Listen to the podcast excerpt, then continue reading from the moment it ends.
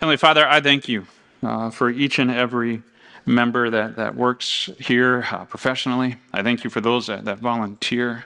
I thank you for those that, that get the fact that uh, we are here basically by your invitation. Lord, you allow us to, to gather, uh, to be fed and nourished by your word. You, you give us gifts. Uh, to make a difference in the world. And we're going to hear about that and be encouraged in that again uh, in this message. And so I pray that you would allow us to turn off all the distraction, all the noise, uh, and just focus on you, our Lord and Savior. In Jesus' name we pray. Amen. All right. Thank you, Hugh. Appreciate that. So Jesus tells a parable. He says, Suppose one of you has a hundred sheep and loses one of them. Does he not leave the 99 in the open country and go after that lost sheep until he finds it? And when he finds it, he joyfully puts it on his shoulders and goes home. Then he calls his friends and neighbors together and says, Rejoice with me, I have found my lost sheep. It is in the same way, God continues, that there will be rejoicing in the presence of angels of God over one sinner who repents. Rejoicing over one sinner who repents. It's a great big festival that happens when someone turns from a life of sin to a life of following Christ. Right? That is a reason to celebrate. Now, we've had some celebrations here, right? Uh, some good old American pastimes. We've had football, and we've had cars, and summer weather, sort of, right? And we're going to have maybe popsicles, all these great American pastimes. And it's just a, a great time to be in this community and just be thankful for the gifts that we have. But it is not lost on me what this weekend is. This is September 11th, 2022. We are 21 years, if those of you who were alive 21 years ago, it wasn't much long before this worship service where our country faced some of its darkest days in our recent history. There were planes that were leveled into the World Trade Center and into the Pentagon, and one that crashed into Shanksville, Pennsylvania, Flight 93. There was chaos. There was lives lost. There was absolute devastation. And it just changed our perceptions and our perspectives of those of you around then. Um, you had a whole different lens. What you thought was, was great and, and maybe a sense of security was rocked to the core back then, and maybe hasn't quite fully recovered. I was working as an ambulance emergency medical technician out in Oakland, California when this happened. Now, I was not on shift. So, what happens there for those that were not on shift is we were called to be on standby just in case there was some tragic events that happened out in the West Coast, much like out this way.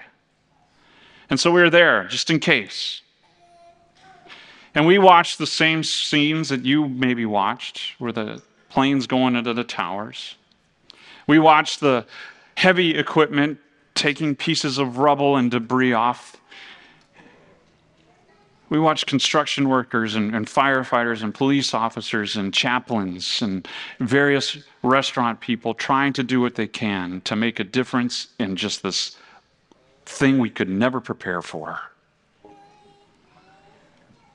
People sorting through rubble and rust and I had an opportunity over the course of the years to talk to some people who were there at Ground Zero, some chaplains, some firefighters, some construction workers. And not only do they recount the sights and the scenes, but the smells and the horrors. And then just the, the sheer fatigue. Because those rescue efforts didn't just happen one day, they went on for weeks. Weeks.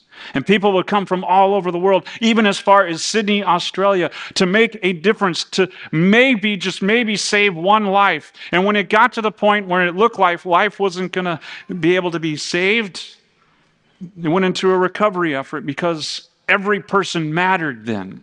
It didn't matter if you were a CEO or if you were homeless. Those that were gathering there trying to make a difference wanted to show that that individual mattered.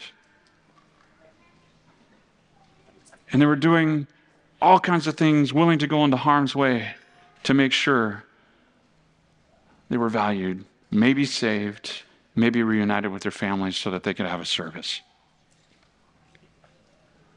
Now, let me take you back to the, the parable that Jesus had for today.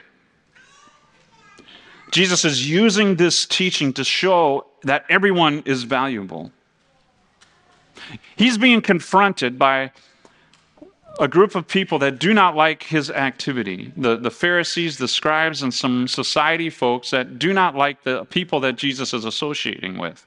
You see, Jesus is associating with tax collectors, and in the Jewish society, these were Jewish citizens that were basically taking from their brothers and sisters and giving monies and financial blessings to Rome. And sometimes pocketing a little bit for themselves. They weren't the greatest of character people and nobody liked being around them. Jesus was also hanging out with prostitutes and, and other types of sinners. He was being invited into the homes of these outcasts, breaking bread with them, doing life with them to show them another way. And the religious leaders and the, the society leadership at the time, they did not like what they were seeing. And so they complained to Jesus, and Jesus tells this parable Who of you, if you've lost a sheep, is just going to leave it there? Jesus wanted to show that every life was valuable, every life mattered. Right?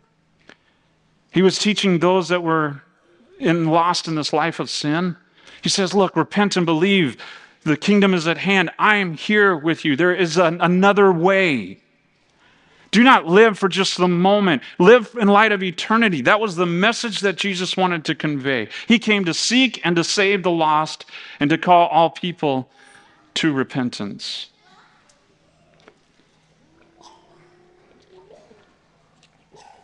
That's what we get to do. We get to look at life through a completely different lens, right?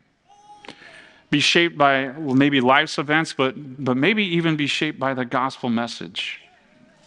Because the reality is, there are times where we, like I said at the beginning of worship, we're apt to wander, we're apt to sin. Uh, we need a Savior. We need to live life a little differently.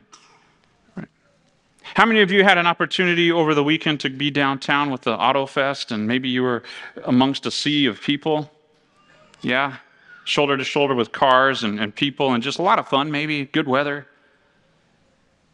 Do you realize that you were probably shoulder to shoulder with someone that did not know Christ in the midst of that? You were walking with people, mingling with people from all walks of life, from every tribe different creeds, different religions. Some believe in Jesus Christ as Lord and Savior, and some don't. Some, some say, Yes, I'm a sinner and I need His rescue. And some say, Sin, that's something the church made up to keep you down.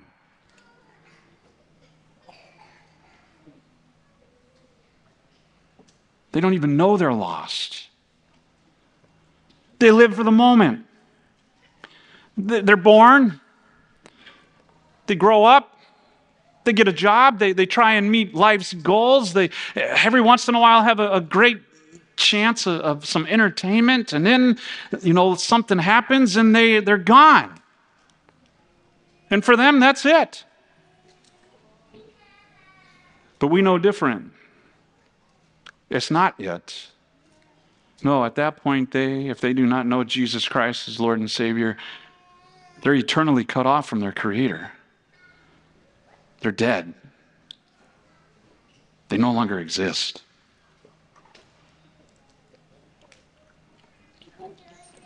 Maybe it changes your perspective a little bit, right? You and I, we're here on a Sunday morning because the Holy Spirit grabbed a hold of our hearts using His Word, using someone in your life to say that you matter. God using the means of grace, whether it was baptism or, or communion, to say you matter to me. You are here because you believe in Jesus Christ as your Lord and Savior. And when you look to the cross and you recognize, yeah, Jesus hung on something like that for, for me, and, and he paid a price that I should have been paying, it can change our perspectives. It can change your, your values. Now you have the opportunity to, to value what God honors, right? He values honor and integrity, good character. He values holiness and goodness and compassion and love for others and a recognition that we cannot do it alone. We need His help. And He's done it for us. He's done it for us. Every soul is valuable. Well, we know what happens when we don't value human souls. We've seen it. Evil men who did not like our ideologies here in America decided to take actions and perform some heinous acts in the form of terrorism here against our, our fellow citizens back 21 years ago. But we see it on a regular basis also. People who do not value others for whatever reason, for whatever prejudice that they may have or preconceived notion. And when we let that kind of attitude permeate and win, sin wins.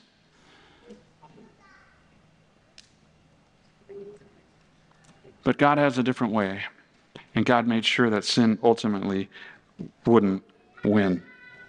He came to seek and to search and to sift through the ruins and the wreckage and the stench of our sin filled lives,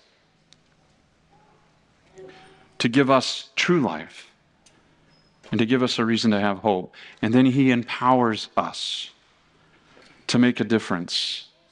You see, the search and rescue mission that Jesus has, has that he recounted here in Luke 15 has been ongoing since Adam and Eve fell into sin and will continue until God's ready to call us all home to him in paradise. It's an active, ongoing search and rescue mission, and you get to be a part of it. You're not on standby, you have an active role.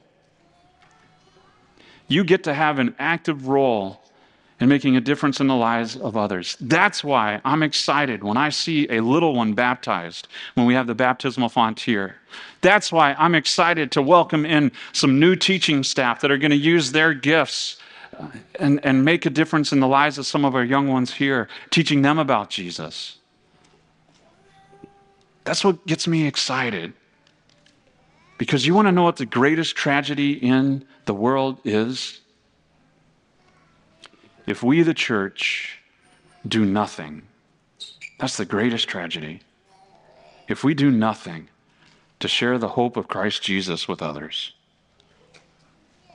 how many people are going to close their eyes on this side of paradise, not knowing Jesus Christ is Lord? And if we sit on our hands and do nothing, wow, may that never, ever be. We have an opportunity to show how beautiful it is to live with Jesus. Uh, we have an opportunity to gather uh, for his word and for the sacraments and to be strengthened in our faith. We don't have to have the answers. We just step out in faith and answer the call to use our lives to be a blessing to others. Amen. Amen. Now may the peace of God, which surpasses all understanding, guard our hearts and lives in Christ Jesus.